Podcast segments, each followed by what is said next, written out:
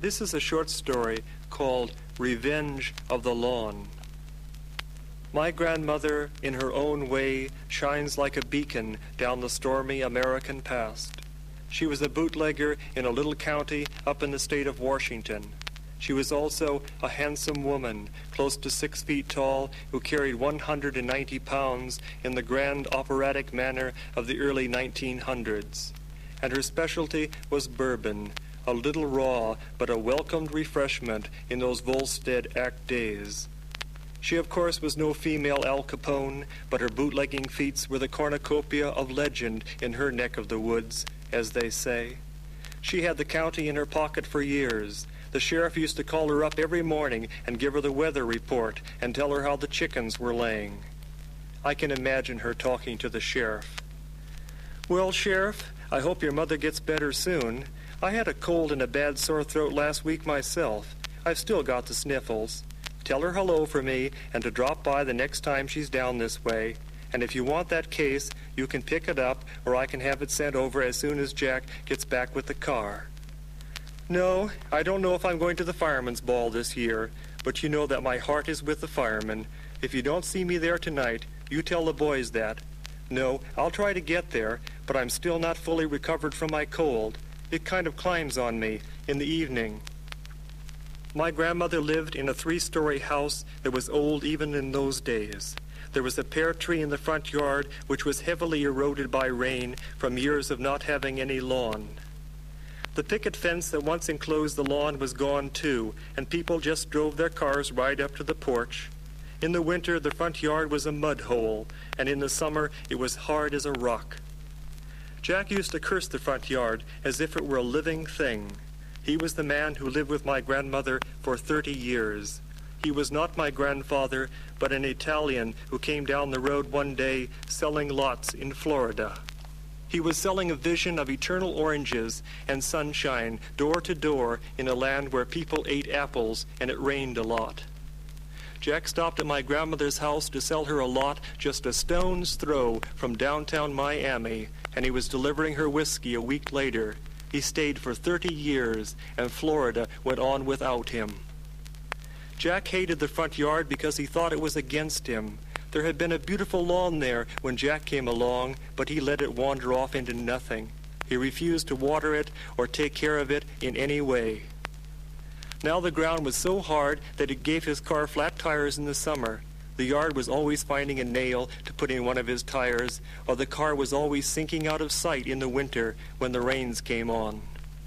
The lawn had belonged to my grandfather, who lived out the end of his life in an insane asylum.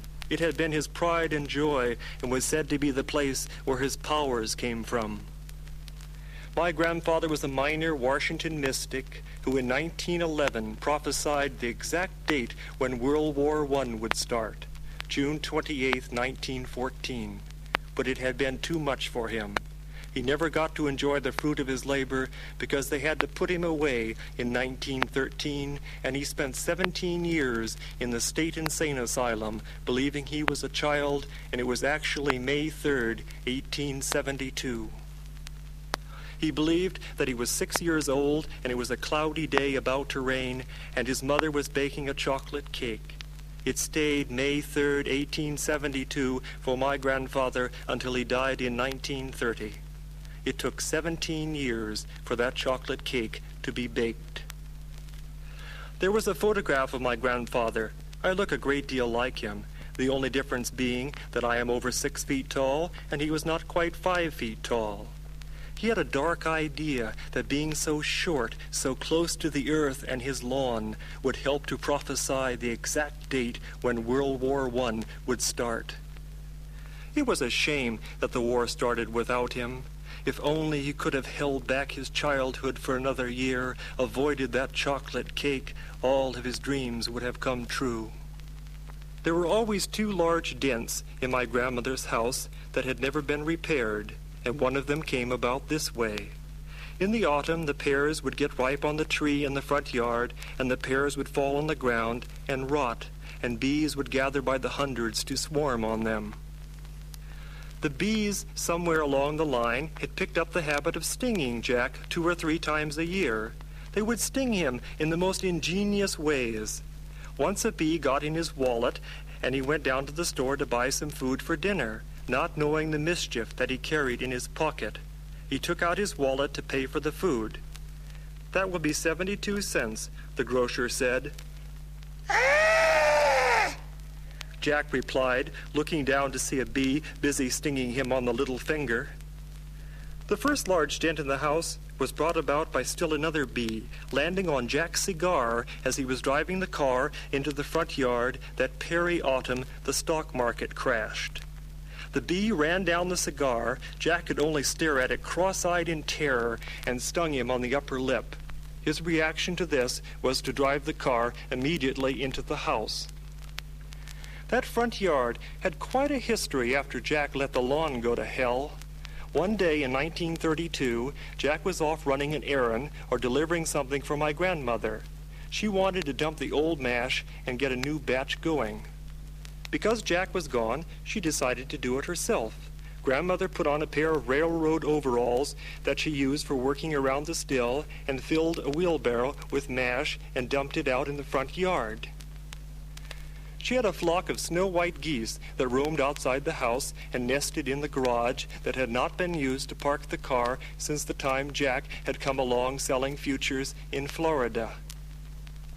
Jack had some kind of idea that it was all wrong for a car to have a house. I think it was something that he learned in the old country.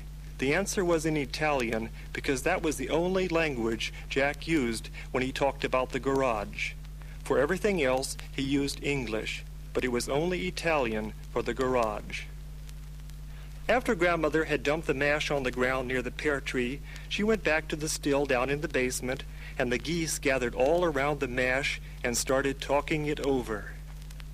I guess they came to a mutually agreeable decision because they all started eating the mash.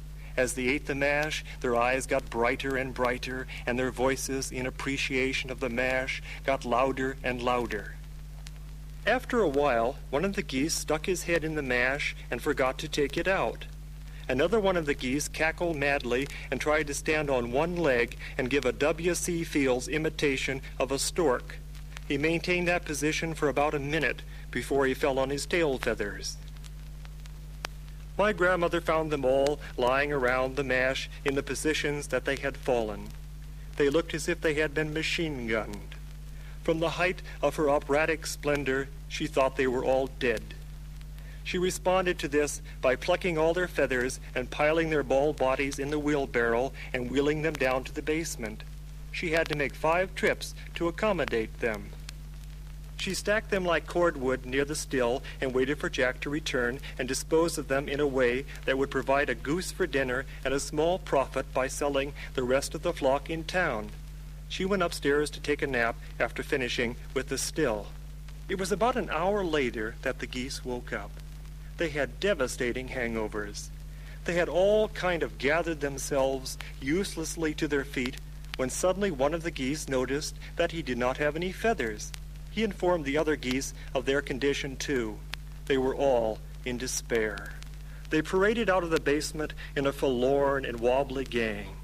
They were all standing in a cluster near the pear tree when Jack drove into the front yard.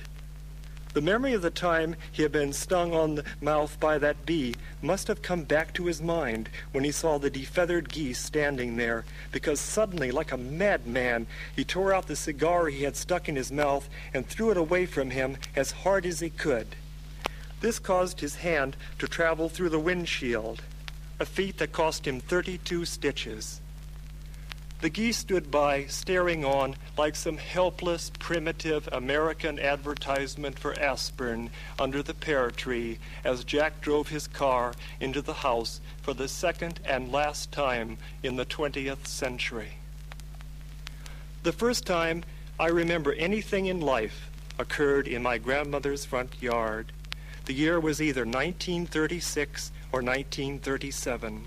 I remember a man, probably Jack, cutting down the pear tree and soaking it with kerosene. It looked strange, even for a first memory of life, to watch a man pour gallons and gallons of kerosene all over a tree lying stretched out 30 feet or so on the ground and then to set fire to it while the fruit was still green on the branches.